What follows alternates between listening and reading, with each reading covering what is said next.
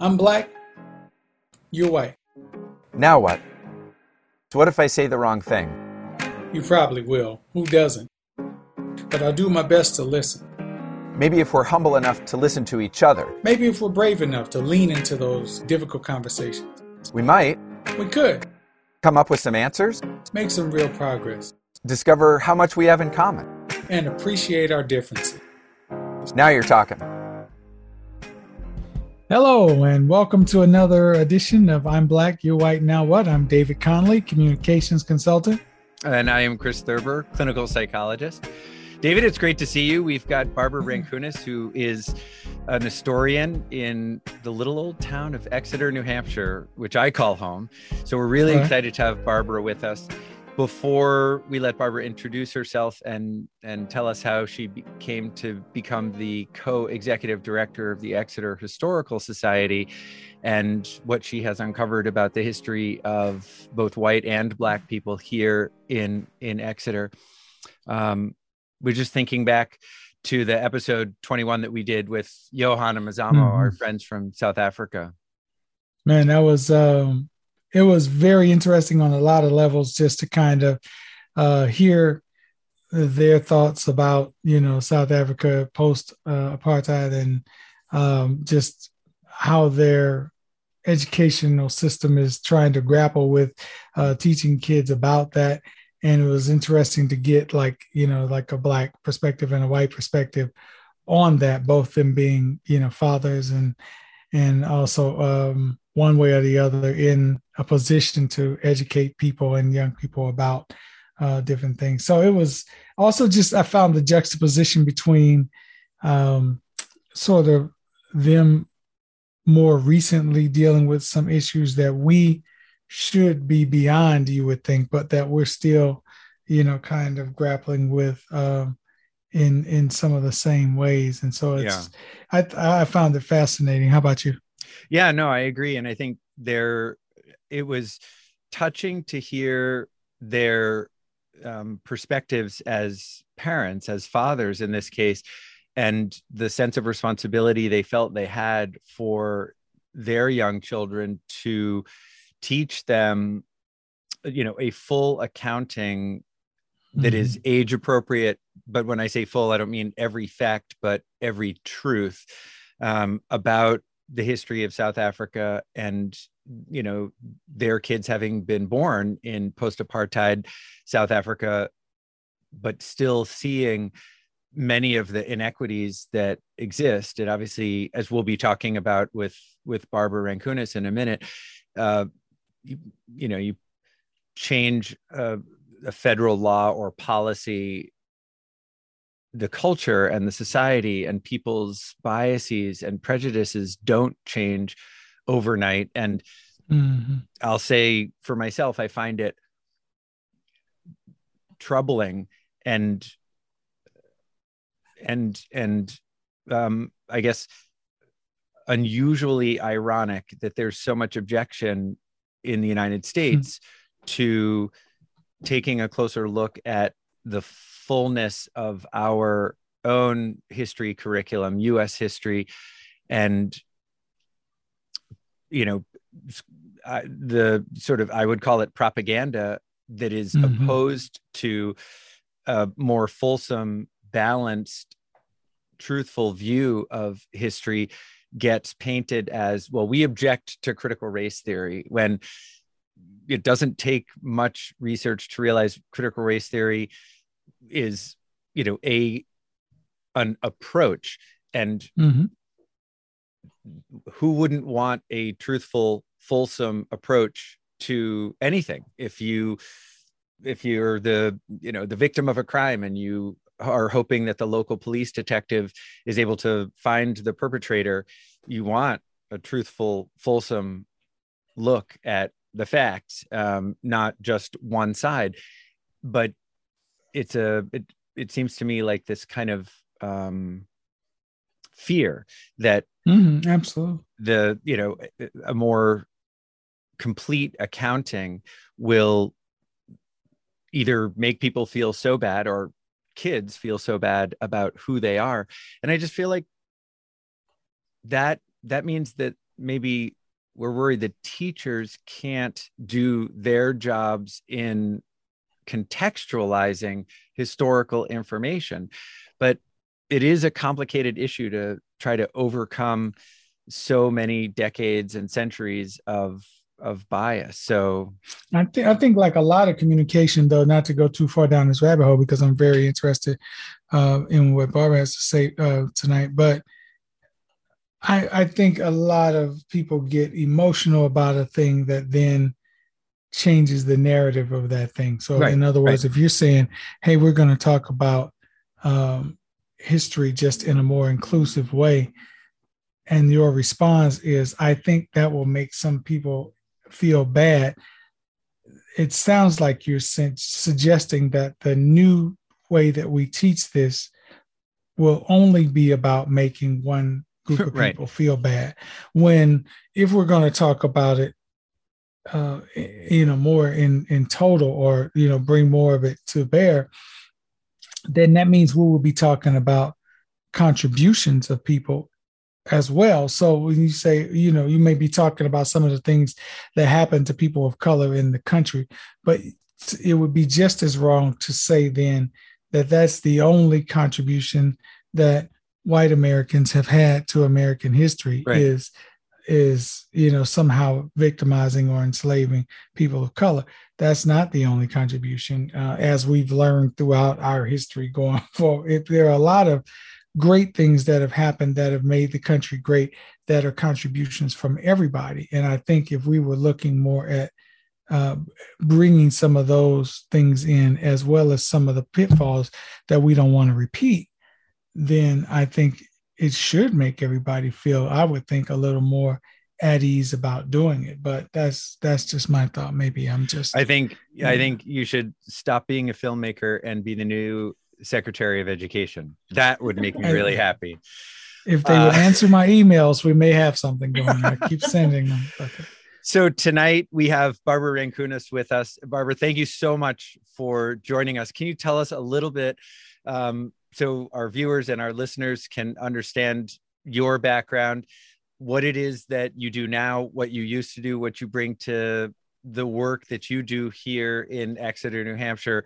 And then David and I have so many questions for you about some of the specifics that you have uncovered in your work, including spoiler alert, the fact that there were white people who owned black people here in New Hampshire, despite maybe people's Not views that yeah that uh, we're north of the mason dixon line and there you know that slavery was a thing only characteristic of people in the south. So lots lots to uncover here but let's start with a little bit of a brief bio.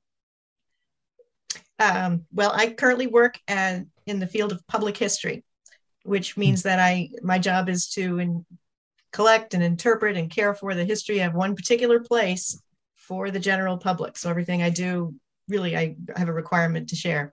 I work at the Exeter Historical Society. I'm the co-executive director. I began my work there as curator. My other co-executive director is Laura Martin, who does most of the technical work and a lot of the programming. Um, whereas my job is more um, working in the archives and looking at collections. Okay. So Exeter, New Hampshire is a fairly typical New England town.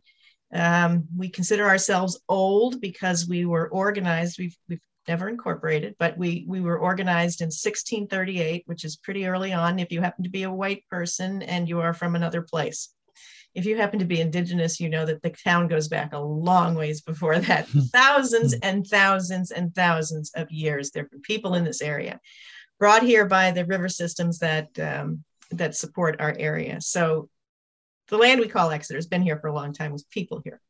So when I got the job, my background was as a high school teacher and um, out of work because I had children, which, you know, there is a definitely a maternity penalty there if you don't yeah, there's another show there. Nine yeah. hours a daycare mm. every day. So um, so I was looking for work, and I had an our, um, an archaeology background as well, working up in in Maine on some historic sites. So I, I understood how to handle artifacts and management. And part of our collections is artifacts most of it is paper based, but a lot of it's artifacts and a lot of photographs too.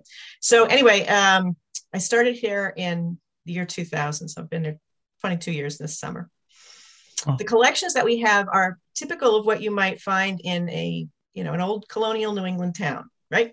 There's founding families, and everyone knows them. They go back to God, and um, the Gilmans, the Folsoms, and there's still a lot of people related to those families who come in. We have a lot of people who come in to do genealogy work, and I got very good at doing genealogy work. You know, I know how to find, uh, you know, records on all of the white people who lived here, and you know, there's some mm. some tricky people. There's certain time periods when they weren't writing down who's born when and where, and that's tricky. And people just seem to spontaneously come out of nowhere. and um, out of all the collections, I had a thin archival box of material that was labeled African Americans. Hmm. And um, when you run the numbers, what you discover is that Exeter was a far more diverse town in earlier times. They always say that in earlier times. And what is meant by that is that um, the first enslaved Africans arrived in New Hampshire, in Portsmouth, in I believe it's 1645. It's pretty early. Um, Valerie Cunningham out of Portsmouth with the um, New Hampshire Black Heritage Trail has written some really good work on that. She she began to uncover people in Portsmouth. When I say uncover, it's because it is hard to find people, and there's uh, the research for that is quite different from everything that I was used to. So um, I had been left this, this thin file of um, collections of accounts of Exeter's Black people as written by Exeter's white people. And most of these accounts were written in the later parts of the 19th century. And they all had a kind of a minstrel show like air to them. They, they would quote Exeter's uh, Black population speaking in a dialect as though they were from the plantation South, which we you know, can't possibly be true. So, um, after some, you know, soul searching and some upheavals in the national politics, realized that we need to find more about people who lived here. I mean, we, we have to do Exeter's history, we have to do all of Exeter's history. And the, the real goal was to find uh, documentation for who was living here, where these folks were living, and find their own words if possible, which is the harder part. Mm-hmm. Um, recently, I've also been following um, kind of a not really a plot line, but when you do history, everything becomes a story. Everything, even your own grandparents, you know, it all becomes kind of a story. So you, you get involved in storytelling a lot, and then realize I'm talking about real people here. Um, so, um, and when I walk around town, um, I'm I'm walking in a haze because uh, in my mind I am seeing people in places that are not there now. So when I walk down a certain street, there are um, you know, in, in my head, I am reminded of the people who I know who lived there and uh, what has occurred there. So that that's that's one of the pitfalls of being a historian is you always have one foot in the past and sometimes you know you have to shake yourself forward and remember nope this is right now this is right now mm. So it's fascinating. I mean, I'm just my kids harass me about that. I'm a time traveler in my mind, and I have to stop doing yeah. that. But it's really terrible. Oh, it's well, you know, I mean, people needed chemicals to do that in the 1960s. So if you, you know, if you can do it just no, walking down the street. A couple of years ago, I got obsessed with whaling simply because I was listening to uh, Backstory, the podcast, and they were talking about whaling. I was I was in taking a shower that morning, and I all of a sudden realized that my house was built in 1775, and for a good chunk of the time that it existed, it was completely lit by whale oil. Oh and, yeah, hmm. um, right. and that just wow. set me right off. And I went into work, and I have a team of volunteers who, thank the good Lord, don't ask me for why I'm asking them these weird questions. But I went in that day and what are we working on today? And I said, I need you to go down to the newspaper morgue, which is the basement where we keep the old newspapers, and find out in the 1830s and 40s where you could buy whale oil in Exeter. Find the ads and then come back. And then like two wow. hours later, they come upstairs from being in the basement and they tell me where they could find whale oil. And then only then say, why did you need that? I'm like, oh, I just I needed to know where the people in my house went to get whale oil. So that's that's the kind of thing that yeah. can happen to you. Mm-hmm. So, when considering Exeter's Black population, which was nearly a fifth of the population, well, not a fifth, uh, excuse me, uh, nearly 5% of the population just after the American Revolution, There was Okay. some reason people came to Exeter. Um, and you have to start with the understanding that there were enslaved people who lived in New Hampshire. New Hampshire is a super white state. And, yeah, we're like um, 93, 94% white Oh yeah. now. Yeah. yeah. Mm. Yeah. yeah it's it's still really high um and so i think you know i went to school in maine and in maine you know we were we kind of learned history as slavery was a bad thing that happened in the south Yep. that people fought a war because they wanted to keep slavery and we were the good guys because we didn't have it up here and then we would look around our completely white classroom and say we still don't but you know we're good we're still Mhm. okay you know and that's you know it's really a, um, a mixed up way of teaching things because it it denies uh, people's history correctly. And that you know I, I i can't tolerate that. I can't tolerate not knowing the history of everybody in the town of exeter. What's fascinating So- to me, just before we go on, that when you got there to the Exeter Historical Society 22 years ago to start your work, there was such a tiny volume of information about the people of African descent who lived in this area. Number one. Number two, it was written by white people. Number Mhm. three, Mhm. that writing mischaracterized people. And number four, there wasn't the kind of documentation. You probably you had fancy genealogies and birth records and probably you know baptism records and things like that from the prominent white families in the area in the you know as you said 1840s or sorry 1640s or late 1630s when the the town was um what did you say? Not incorporated but organized. That you know there there's so much evidence of the the separation of classes simply in those factors in who was doing the writing the amount of writing uh, what was written and what you were able to find. And i feel like it's as as you said and then i'll, I'll let you go on. It is um that in itself to a non-historian me so revealing about what what was going on and how black people and white people had very different privileges and the ways in which um you know well whoever you know if they if they were black and they had a baby or they you know it just it wasn't a thing to be recorded. Uh, and that is it's a it's a frightening thought but as you pointed out nothing like that is ever taught.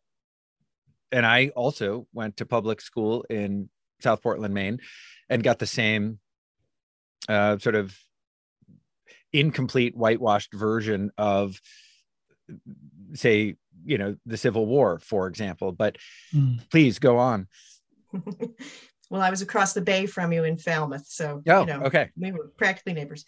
Um, right and so in trying to research people it, it could be difficult because they first of all even knowing the names of people makes it hard. You need to know the person's name. That's where you start okay? Right. so how do you find a person's name so in a population that was very much marginalized the only way you can locate people is by looking on the margins so we're not going to find baptismal records much. We're not going to find um, birth records. Birth records were all over the place anyway in New Hampshire. You didn't have to register your child's birth. So there's this dead zone like from the 1790s till the 1820s. If there wasn't a doctor in town that just happened to be listing off all the babies he delivered, then um, you, you're not going to get those folks. Um, marriages were a lot looser back then, so they weren't necessarily written down anywhere. Um, and the other problem is if a person was enslaved, they may not have any kind of surname, or even Hmm. if they did have a surname, it is it is ignored. So, Wow. for instance, the 18, I think it's either 1800 or 1810 census, they would list all of the people of color at the very end of the census. Okay, so let's talk about marginalization first, there at the end. And then um, on one of those two censuses, I'm sorry, I can't recall which one, they only list their first names. So we're trying to track a family and we're trying to figure out who the family members are and who is living within that family. They're only listing the head of household and they're only going to give you one name. So it will say Caesar. Now, there's certain naming practices that were used, in, especially in New England, for enslaved people. So they're named by white people. And so their first names tended to be a certain, you can recognize them right off. They're Pompey, Caesar. They used a lot of names from uh, classical literature. They thought it was kind of funny hmm. that um, that people of African descent who had lost their real names um, come over here and then they they would they thought it was funny to give them a noble name to somebody whose social status was at the very bottom. So you see those names over and over again. There there are many people. There are a lot of women named Dinah um, or shortened to Die.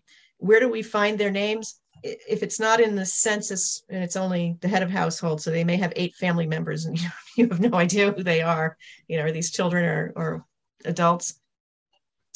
But um, there's also the problem of uh, just trying to locate where people are and you know we'll find them in odd places we'll be reading the will of someone the will of someone and as an aside after talking about who was going to get the real estate and who was going to get the horses all of a sudden there's a note that you know my two colored servants servants is code in new hmm. england for slave hmm. um, i'm going to wow. uh, give their services to my brother Mm-hmm. So. I I located one of those. I was doing research on an epidemic called the the throat pan uh, the um, throat distemper of 1735, which was a form mm-hmm. of virulent diphtheria that came through the area.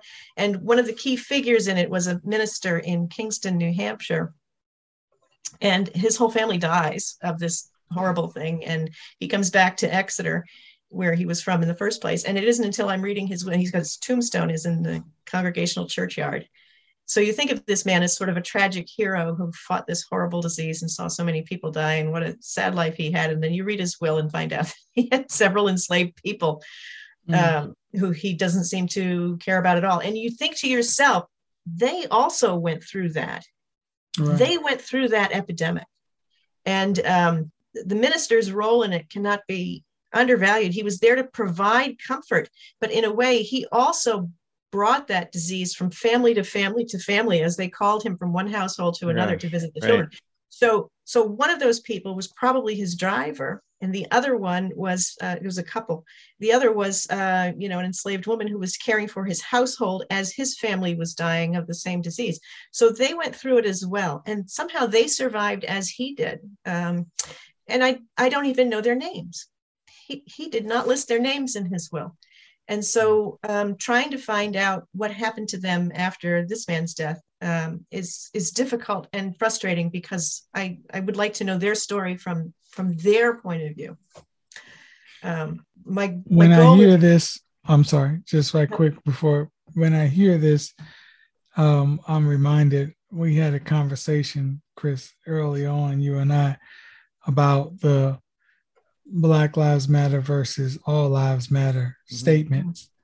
And it's this kind of thing that is very difficult to articulate to people who say, well, all lives matter, you know, because yeah. then you try to say, yeah, but if you know what you're talking about historically, that has not been the case. Like even the only people who were thought worthy of being documented were you know what I mean? These yeah were the white people, but the the like you said, the black people who were also going through um, through the, some of the same things, and then in some cases, you know, more challenging things. Um, definitely, they're not even recorded. It's like it's like historically they almost don't exist were it not for somebody like like Barbara here. So I'm sorry. I just wanted to make sure that I, I said that before we got. No, it's such a good point, and it's something that when we did have that conversation, I didn't understand the objection. You know, uh, maybe three years ago, to saying all lives matter. I I I I did understand that the emphasis was on black lives being devalued for centuries. What i didn't understand was the implication and this is where i think we've we've tried you and i david with our guests to shine a light on some of the shadowy nuances of as as you so often point out you know the, nuances of concepts that are easily misunderstood and therefore mischaracterized and used to perpetuate people's anger or stereotypes or something or just say no I, I will dismiss this whole idea because um, of this mischaracterization when what we really want to say is timeout before you dismiss it let's understand it and hmm. you know what I, I guess i didn't understand that uh, when somebody said well don't all lives matter all lives matter that the the subtext is you know and it's clear to me now and especially barbara w- with the explanation that you just gave you know just how important it is to especially for a white person to understand if you say all lives matter it is you know on the surface a like a true factual statement but in the context of social justice it is the subtext is and they always have um mm-hmm. when that's not the case and i i you know when we i don't know where to start sometimes with people who object to revising updating enlarging uh, and and making more uh, complete history curricula because they simply say well like you said david they're focusing on the the word critical in the phrase critical race theory and without just saying, well, okay, that's a theory that can drive our revision of this curriculum.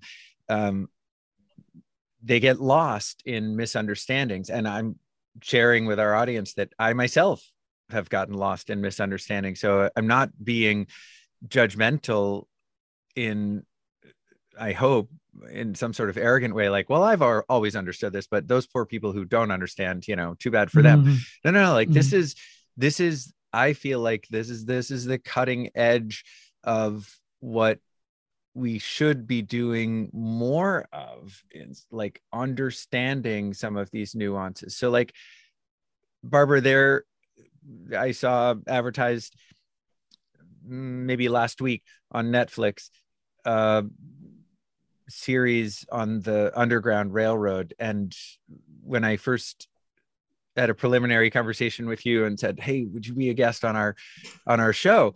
Uh, it was because I had thought, even before I saw the trailer for this Underground Railroad series, that I'd heard whispers here and there of maybe there had been some role that Exeter played in helping enslaved Black people escape to the North from the South at some point, and um, and you set me straight and said, well, that might make some people feel good, but it never happened. Not in Exeter.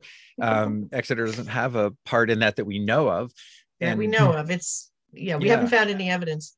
The Underground so, Railroad is tricky because I think it's there's a lot of uh, white people want to be the hero of the underground railroad so yeah. they want everybody yeah. wants their house to be a station on the underground railroad so starting in the 50s and 60s anybody who had a, a, you know a hidden room in their house immediately leaped to the conclusion that yeah there this was the underground railroad and we have a house that's next door to us that is i would say one 32nd of a mile away from the river and the story in exeter was that this house which does in fact have kind of a room behind a room because that's the construction it has built in um, bookcases and such. And the story was that there was a tunnel from this house to the river so that hmm. somehow magically people would arrive in town. I don't know how they got here.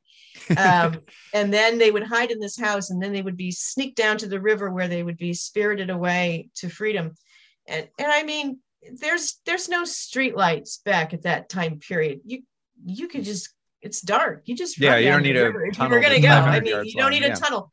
Um, mm. and um, you know, Chris, as you probably know, all of our underground anything in in this neighborhood is we have springs that go right yeah, through it's there. water. So You're not going to go. Tunnel would have been extremely difficult, and everybody would have yeah. known about it because you'd have to build it. So, um, yeah, I have never found any evidence that the Underground Railroad came anywhere near Exeter. People who were escaping on the Underground Railroad frequently took what we would consider to be almost public transportation. They hid on boats, they came on trains, they did run through the woods occasionally, and they were helped by one another more than a lot of white people. There were white people involved. I mean, we're not going to we, we don't be too short-sighted here, but um, it's it's not as um, it's probably not as organized. And it was also a very short time period when that was happening. Um, so we really don't have any evidence I don't have any any Okay. accounts in Exeter, no police reports, no fugitive slaves that were trapped in town, nothing like that happening. So I just don't have any evidence. So Can you tell us my, about my the- stand is probably not. Yeah, Mhm. yeah. Until probably not. Unlikely. until yeah, it's um until we have some evidence. But for now, no. And it's again, it very revealing. And once again, I'll point out that I'm, you know, talking about myself as well. That hey, that was my first question to you again before I saw this trailer. Like, Barbara, this is what I heard. Um, you know, of course, hoping that there was something interesting and redeeming about white people who were here in 1600s 1700s 1800s um alas uh and it's as you said and as david said it is a mixed bag of what we would look upon now and say you know that was just that was unjust. You did tell me about a couple of individuals as as challenging as it is given the dearth of you know records you know the same detail that white people kept of themselves. But can you tell us about the two, the two individuals that um who of african descent that you have learned about? And and i think not just their names and and whatever else about their identities you know but something about their lives. And people i think would be fascinated to know how you came across this information because as you have pointed out there isn't nearly as much Mhm. um, for all the reasons that we talked about. But tell us about those two people. Well, we'll start with by saying that the, um, after the American Revolution and, and the American fighting forces was probably the most integrated fighting force that the United States had until probably the Korean conflict. Hmm. So um, if a man was enslaved and got permission, he could serve in the American forces. And if he served a certain amount of time, he would be given his freedom. So um, in New Hampshire, a lot of people took advantage of that or managed to do that. And you said we're talking about the revolutionary war We're talking about the Revolutionary War, right? They could give their freedom. They could also get their freedom if they served for the British. So let's let's not forget that too. Uh, really yeah, the British forces would offer the same thing, and they'd offer them land. And after the war, they they got land, and it was in all the worst parts of Canada. So it didn't really work out that well. Mm. Um, so, so we'll take as an Wow. example, and, and there's quite a few men who settled after the war in Exeter. They're from the surrounding towns, but they settle in Exeter. And the frustrating part for a researcher is that we know that they served in the war, and we know more about them after the war, but we don't really know where they came from. So, Jude Hall was a man who was uh, enslaved in Kensington. And um, another note to have is that people who were enslaved in New Hampshire don't always have the same naming pattern. So the name Hall, we have no idea where he gets his surname. Hmm. Um, the the two owners that we know of are not named Hall. One was named Blake, and I can't remember the other one off the top of my head right now. But of the two owners he had that we know of, um, neither one of them was named Hall. So we don't know where he gets his name from. I don't know anything about his background other than he came from Kensington. And so he plops into my historical record as a full grown person, signing documents. He was literate, signing documents to join the American forces. We know that his uh, previous owner had sold him to a man he didn't particularly care for. And we don't know the story here, whether he ran away to join the military, which is doubtful because he joined right here. you would go Mhm. far if you were Yeah. trying to escape. Um, but he could have, or he could have cut a deal with uh, the person who who owned him body and soul and said, you know, I I will serve if you don't have to. That's a possibility. We don't really know. So we don't know much. We, I, don't, I don't know his parents. I don't know how they were Hmm. enslaved. I don't know where they were from. I know nothing about his background. He serves in the American Revolution and he is there from Bunker Hill right through to the end. He serves throughout the entire war. I think it's like eight years. And after the war, he is given his freedom. He comes back to this area. Kensington is the town right next to Exeter. Mhm. He marries another woman of color from the area. She is actually biracial. Her mother, this is uh, one of uh, Caesar Paul's children, uh, Rhoda, and she is, her mother was white, her father was black. And so he marries her, and together they have eight children. He eventually winds up living on a parcel of land that is given to him, but I think it's only the use of it because I cannot find a deed. And he and he and Rhoda have eight children, four girls, four boys. Hmm. Now he has served in the American Revolution, right, to earn his freedom, his own freedom, and the greater country's freedom. His wife is a free woman from birth. All of his children are born free in the town of Exeter. None of their births are registered. His um, marriage is not registered anywhere. We know this because, as again, try to find their voices. He applies for a pension. They were uh, Revolutionary War soldiers were eligible for a pension in 1818. So by then he's older at this point in time. And in his pension application is when we start to get a better picture of what his life was like after the revolution. He states that his marriage was never registered, his children's births were never registered. Um, after his death, when Rhoda applies for his widow's pension, she has to state that again. They need to get affidavits from people in town stating that they lived as a married couple. I mean, they're together Hmm. since like 18, uh, 1790 something and they have eight children together, and yet they have to have people testify that they are married. And then Rhoda has says straight out that they have they cannot find his just discharge papers, so they go back and they find his commanding officers at various times, and they have to write. These are all white people, of course, are writing affidavits saying, "Yes, I recall Jude Hall." So he is a, a free man from then on. There's no paperwork. There's no manumission papers. There's nothing stating you are born free. Why would you have that? No white person would ever consider Right. needing something like that. Certainly, uh, if you were of African descent, you don't have it either. So, of his eight children, he has three sons.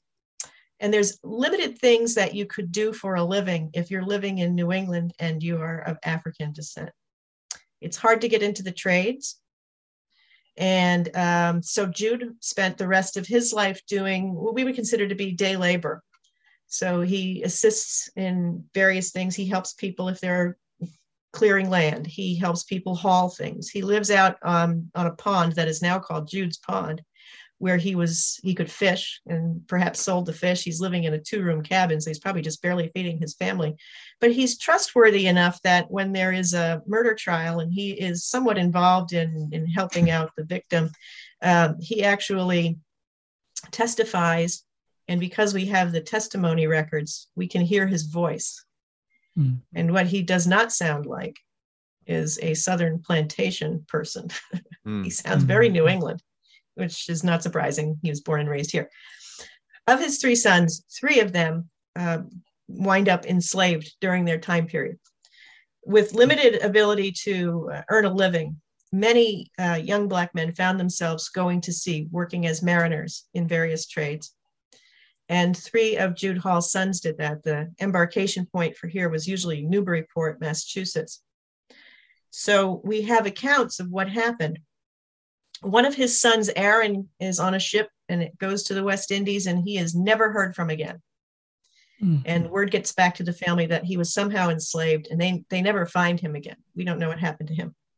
Another son, William, also ships out and to the West Indies, gets captured there and enslaved for, they say 10 years. We, we don't really know because it all hinges on his mother got a letter from him years later, but we don't have the letter.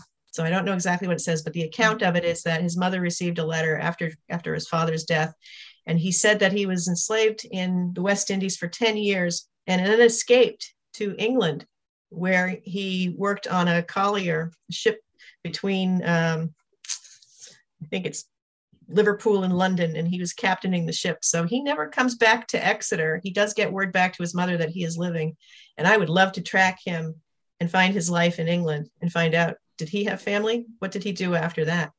Mhm. Um, my tentative attempts to do this through the British archives has not been helpful because his name is William Hall, which is a very common name, Hmm. as you can imagine, and with no designation of what your race is on, on something like a census record over there, we have no way of knowing who is who is the William Hall from Exeter. So we would like to track him down. We could do it through DNA. I need Henry Louis Gates to help me out on this. Mhm.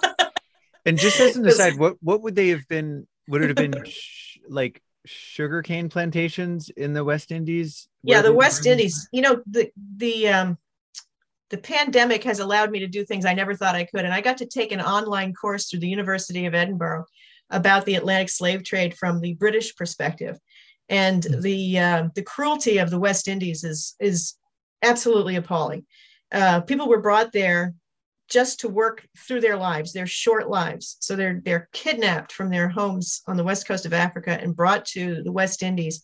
The West Indies was completely converted into sugar plantations. They couldn't even grow their own food there. So food is imported from places like New England. A lot of the cod that we we um, packed away was sent to the West Indies to feed enslaved people who were simply working their lives to death. And there was no thought of them even reproducing. You know how in the American South, they always talk about how, well, once the slave trade is stopped, then you have to depend on natural reproduction to have more enslaved people, that women will produce more children and, and that will be your next generation of enslaved people. But in the West Indies, they, they simply just worked people to death. It was, it was horrific. So, um, you know, if Jude Hall's family ties go to the West Indies, then they are definitely survivors. Um, but more than likely, uh, the one son, Aaron, probably perished there. Um, and and Aaron and William would have would have would have come on a ship, let's say, you know, as you said, maybe from Newburyport, Massachusetts, um, maybe, um, and and this was a job they were going to take a job as a sailor, Mhm. perhaps bringing salted cod down to the the West Indies, and as you said, born free, Mhm. they have a job, and like, I presume an expectation that they i mean i don't know what they must have been i was going to say an expectation that they would have stayed free.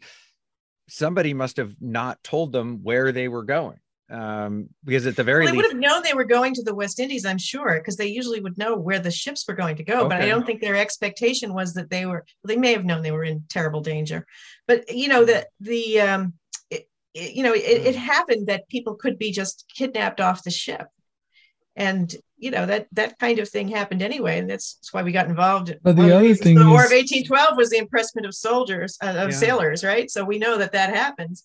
Yeah even in even in country though um, as far as the us i mean you're you're as free as some the grace of white people Yes, if they'll allow you to see. you know what i mean like Yeah. yeah. you can have Yeah. your papers and you can have a but you're you're free and and that's another thing i'm saying that's that's a nuance if you will that's rarely understood is Yeah. that you are your freedom is is not as cemented as Yeah. other people your freedom is is tenuous you Well, and what I that's- mean? and so right that's that's that's a lot of what's behind the talk right It's going to depend on you know who knew you. yeah you right know, and that, and that's what it would come down to sometimes is who knew you. Their other son James was only 18 when he also decided he was going to uh, set out to sea, and he signed on to be a cook. And when the um, ship got to Alexandria, there's a difference of opinion as to what happened in Alexandria. Um, Rhoda Hall always felt that the ship's captain Isaac Stone sold him into slavery there. Mhm. that that's that's what she thought happened. And she testified to that. So we have her words. Again we have her words in an affidavit not testimony but in an affidavit. And that was the other thing i was going to say is some of your freedom depends on whether you become currency. You know what i mean? Right. to yeah. Yeah he may have like been very valuable to sell. Mhm. um, stone comes back and says no he deserted. He was a bad sailor and he claimed that he deserted in alexandria. He never saw him again. He thought he got off the ship and got drunk and they never saw him again. So difference of opinion there. Um, other people later spotted him in new orleans and they said that he had been enslaved on a plantation in i think it's kentucky and he was owned by a man who was a he was French man who was a doctor. It's another, like I said, we need Henry Louis Gates. I need to find out what happened mm-hmm. to James. Mm-hmm. Um, so, you know, those stories just just kind of pinpoint to you how how insecure freedom could be, even in the North. Yeah. The other story I was telling Chris about on this quick phone call that we had was a man who lived um, on the other side of our neighborhood, uh, whose name was Henry Mainjoy. Henry Mainjoy was considered a, you know, whenever they write an obituary, they will say he was a solid citizen, very well respectable man. That's kind of a mm-hmm. backhanded compliment, as if as if it, the assumption would be that he wasn't, but here he mm. was. So they like to give you the notable. Uh, Henry Mainjoy was born in uh, near Senegal in Africa, on the west coast of Africa, and when he was about nine or ten years old, mm. um, he is kidnapped and he gives an account of this in the 1870s, which is after the point of time where you hear a lot of slave narratives, because those come through during the abolitionist time period. But before you start getting too much of a romanticiza- romanticization of the, uh, the old plantation South, which happens a little later. So he's right in between those two time periods. And he's probably speaking to John Templeton, who was the editor of the Exeter newsletter, also a neighbor because he lived in my house. And um, the account he gives, it starts out sounding very much that it is Henry Mainjoy's words. And he recalls that he was about 10 years old and he was living with his family in a small village. And his parents had always warned the boys to be careful because there were slave, um, there were slavers in the area who would kidnap them and they'd never see him again. And he remembers the day he was out playing with his friends. So he was with a group and they were surprised from the woods and some men came out with guns and the other boys managed to run away and he didn't make it out so fast.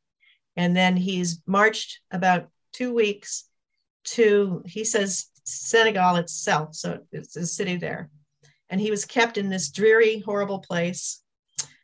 And then the story kind of takes a turn because from there and he recalls his childhood. He tells he tells templeton all about the childhood about how he lived with his family and they primarily were uh, they herded cattle but they also ate a lot of uh, fruits and vegetables that he recalled.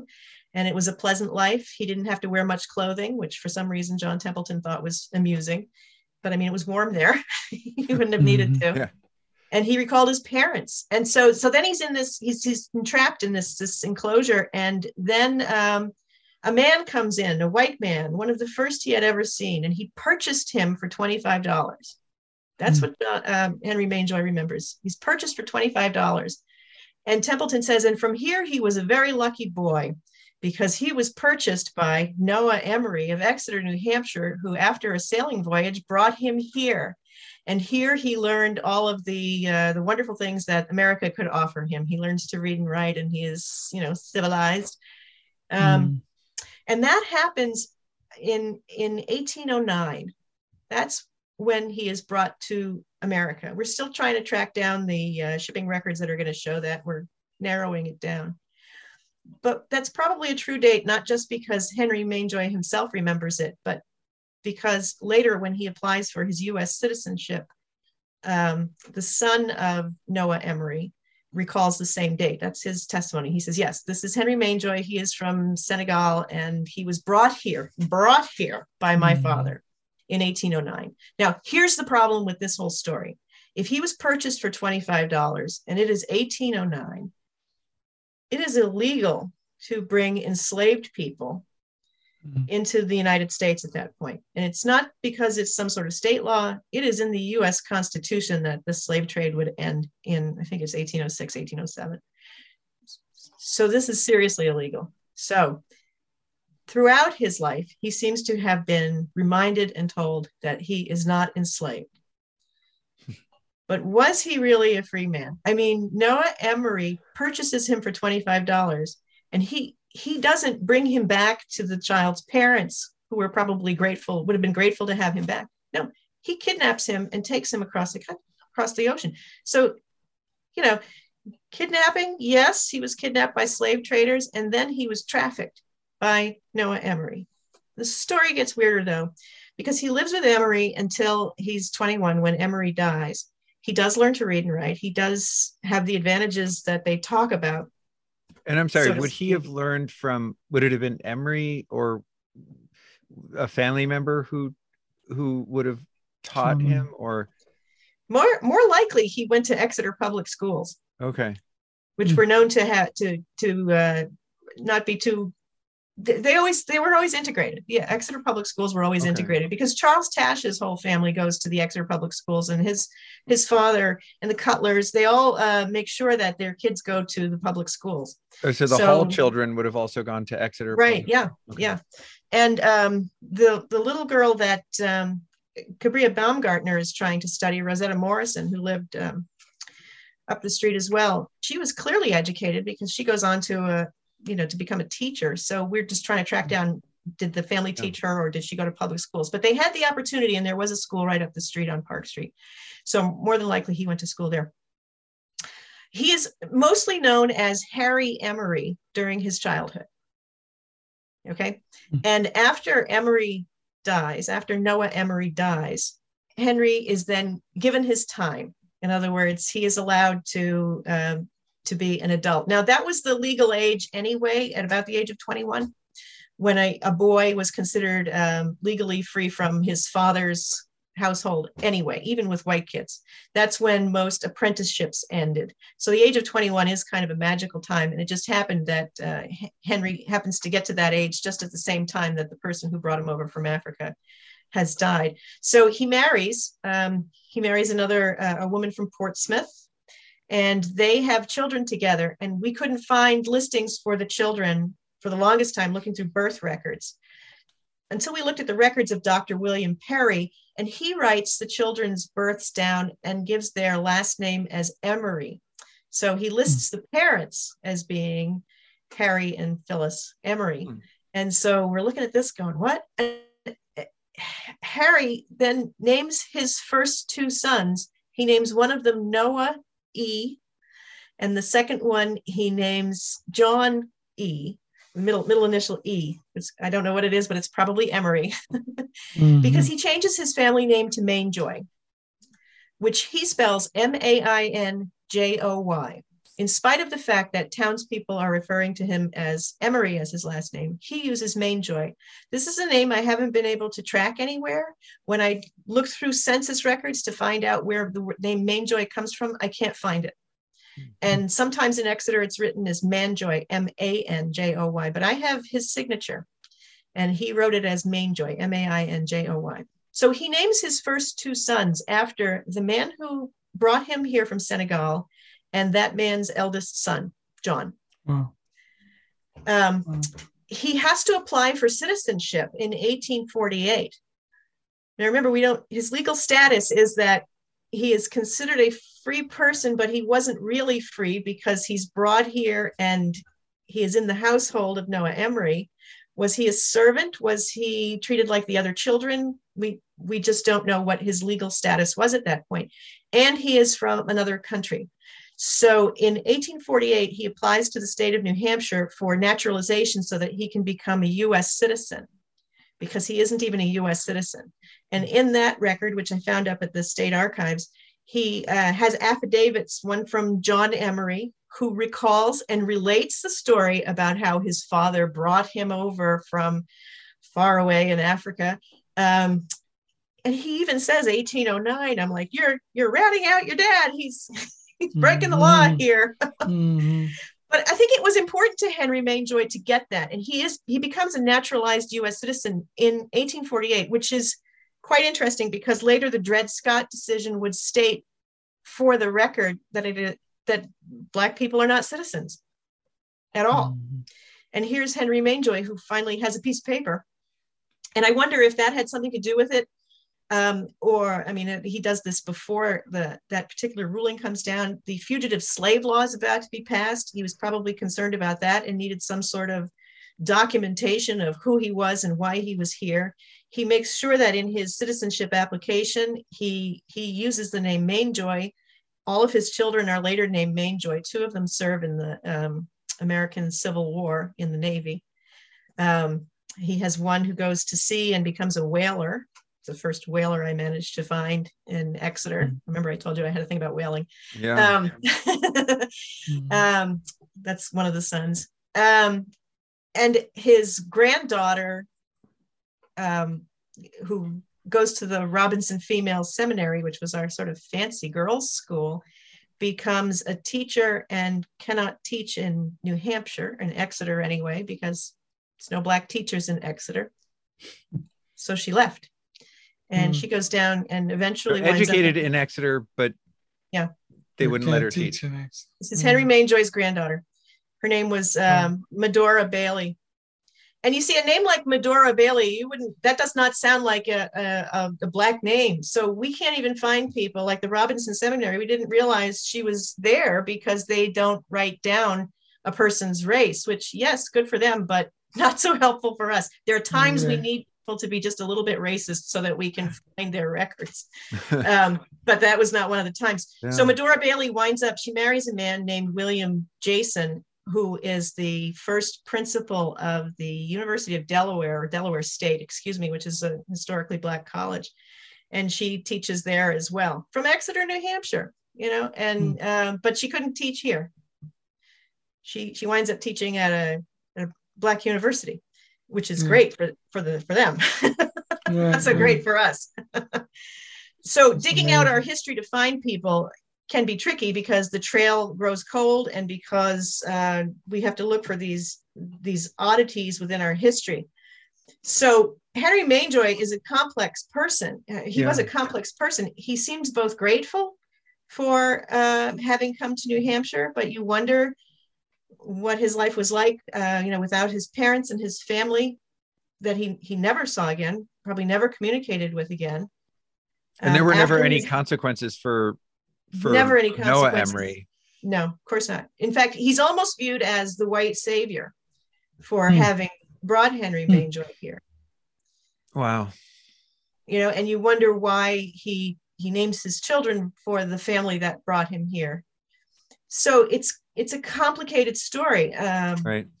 You know, we don't we don't know exactly what motivates people to do the things they do, but a lot of it kind of goes around what what is what is it to be free you know mm-hmm. um, at that time period who who's free and who isn't yeah. because your your marital status your citizenship your employment birth. your birth all could be called into question and as david right. said earlier and you've given us some examples of all very capricious, all at the whim of the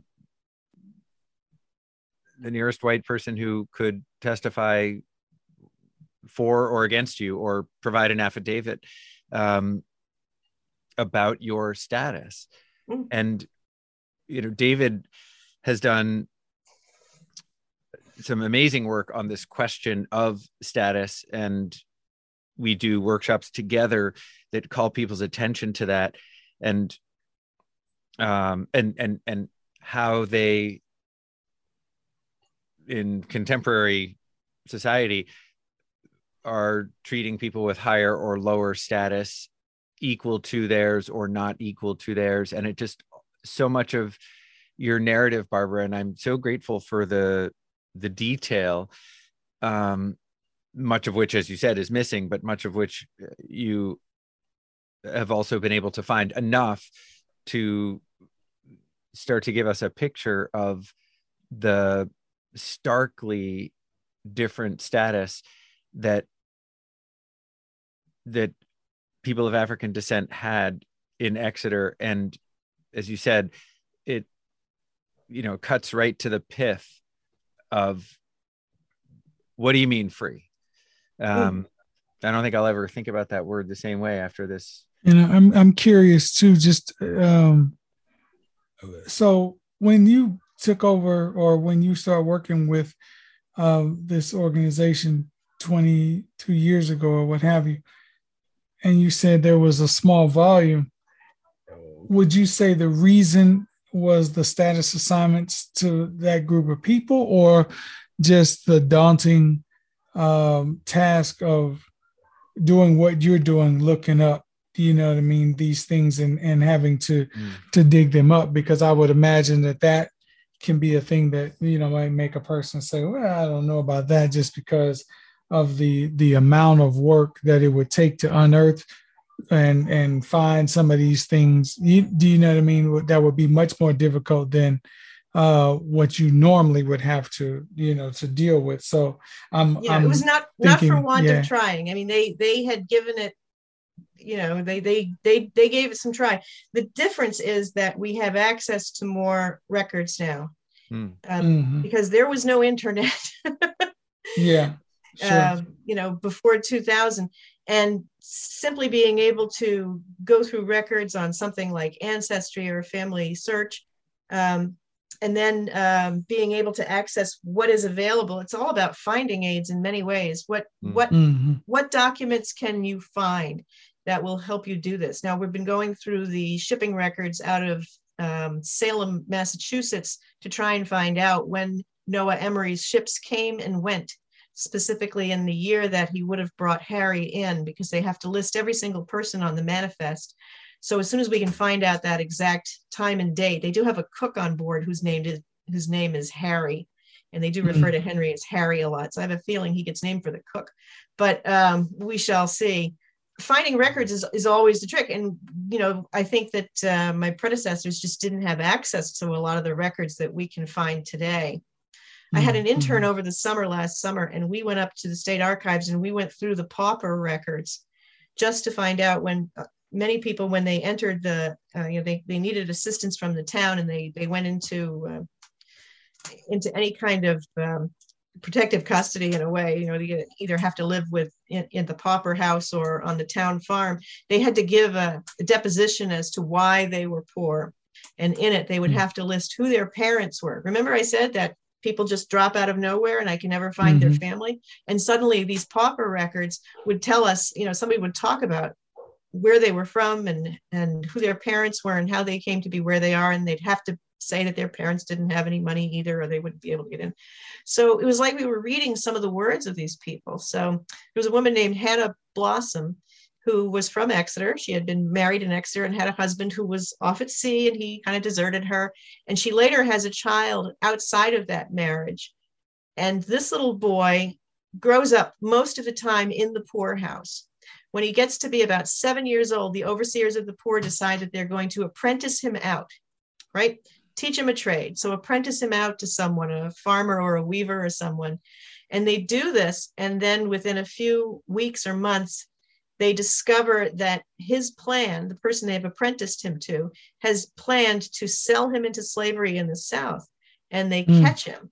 Um, his name was Noah Rollins and they go to court and the boy is returned to his mother still at the poorhouse and he has a rough life later on they try to apprentice him and teach him the barbering trade to become a barber in i think concord or manchester another city and that fails as well but um but to think that that he almost lost his tenuous hold on freedom Mhm. very tenuous i Mhm. mean he's in town care already and they have control over his Mhm. life already instead of his mother having control over his life she's had to give yield that over simply out of poverty because she couldn't support herself Mm. so there's there's all different levels of what is a free person and what is not whatever happened to benjamin sweat i don't know I You know- don't know we're still still looking David, I'm sure you have a closing question or comment. If I could offer a, a penultimate question, since we're nearly out of time, Mhm. I'm just curious, Barbara,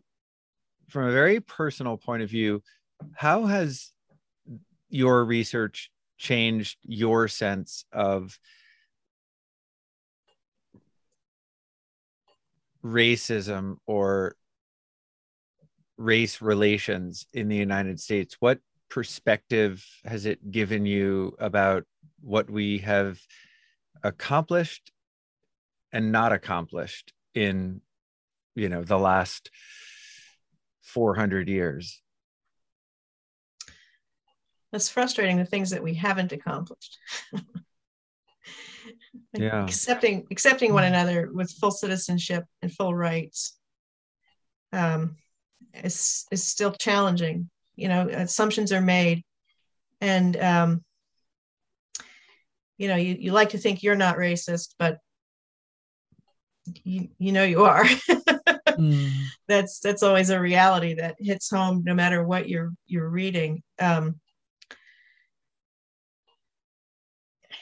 yeah, that's a tough question. Where do you go from that? It, you know, it, it makes me realize how, you know, my family came over. They were part of the the great immigration wave of the early 20th century.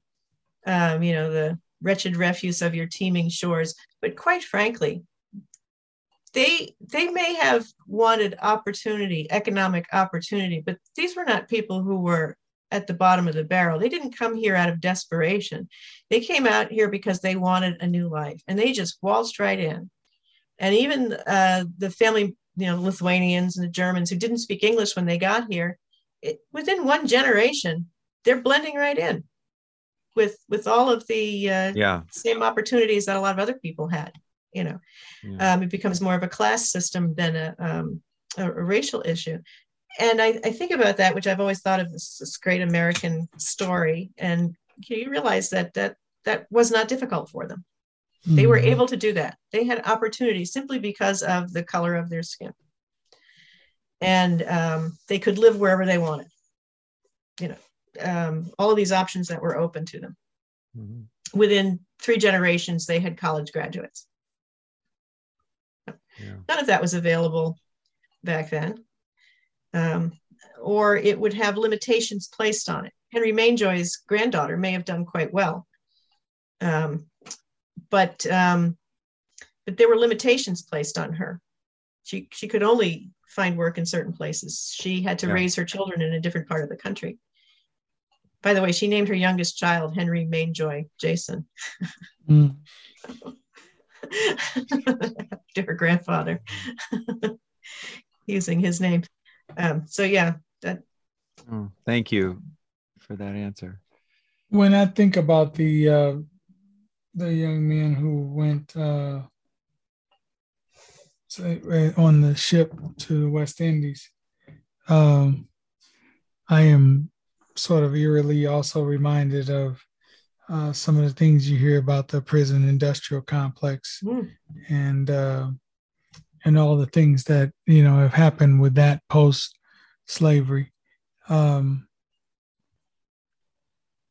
and and how if you don't have that experience or the possibility of that experience it's easy for you to then dismiss it all you know um, as well that was then this is now you know etc but in in one form or another the needs or lusts that made a captain sell a sailor into slavery or or possibly three uh, or more is still exists so as long as those things still exist people in power or people with privilege will find and can find a way to exploit the people who don't have that privilege. Mm-hmm. And I think when we start talking about a lot of these race issues,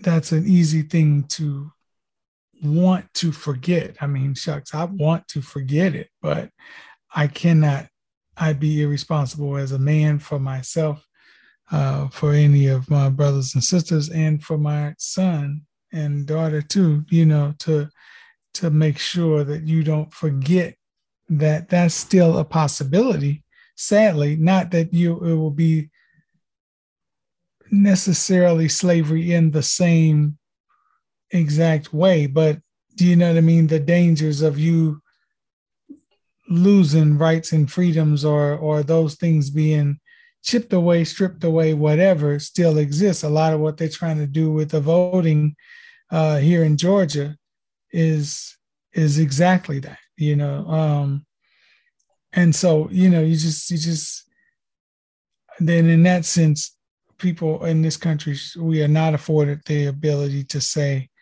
that was then, this is now, get over it, you know. And so um, I applaud you so much for the stuff you're doing, and and and I know it doesn't it doesn't even remotely sound easy, um, and so you know really kudos to you and your team for doing it and for giving these people a voice who's you know had none then, it seems, and um, what voice they did have, time and people who didn't think that their lives matter, you know, would have tried to to snuff out or or bury.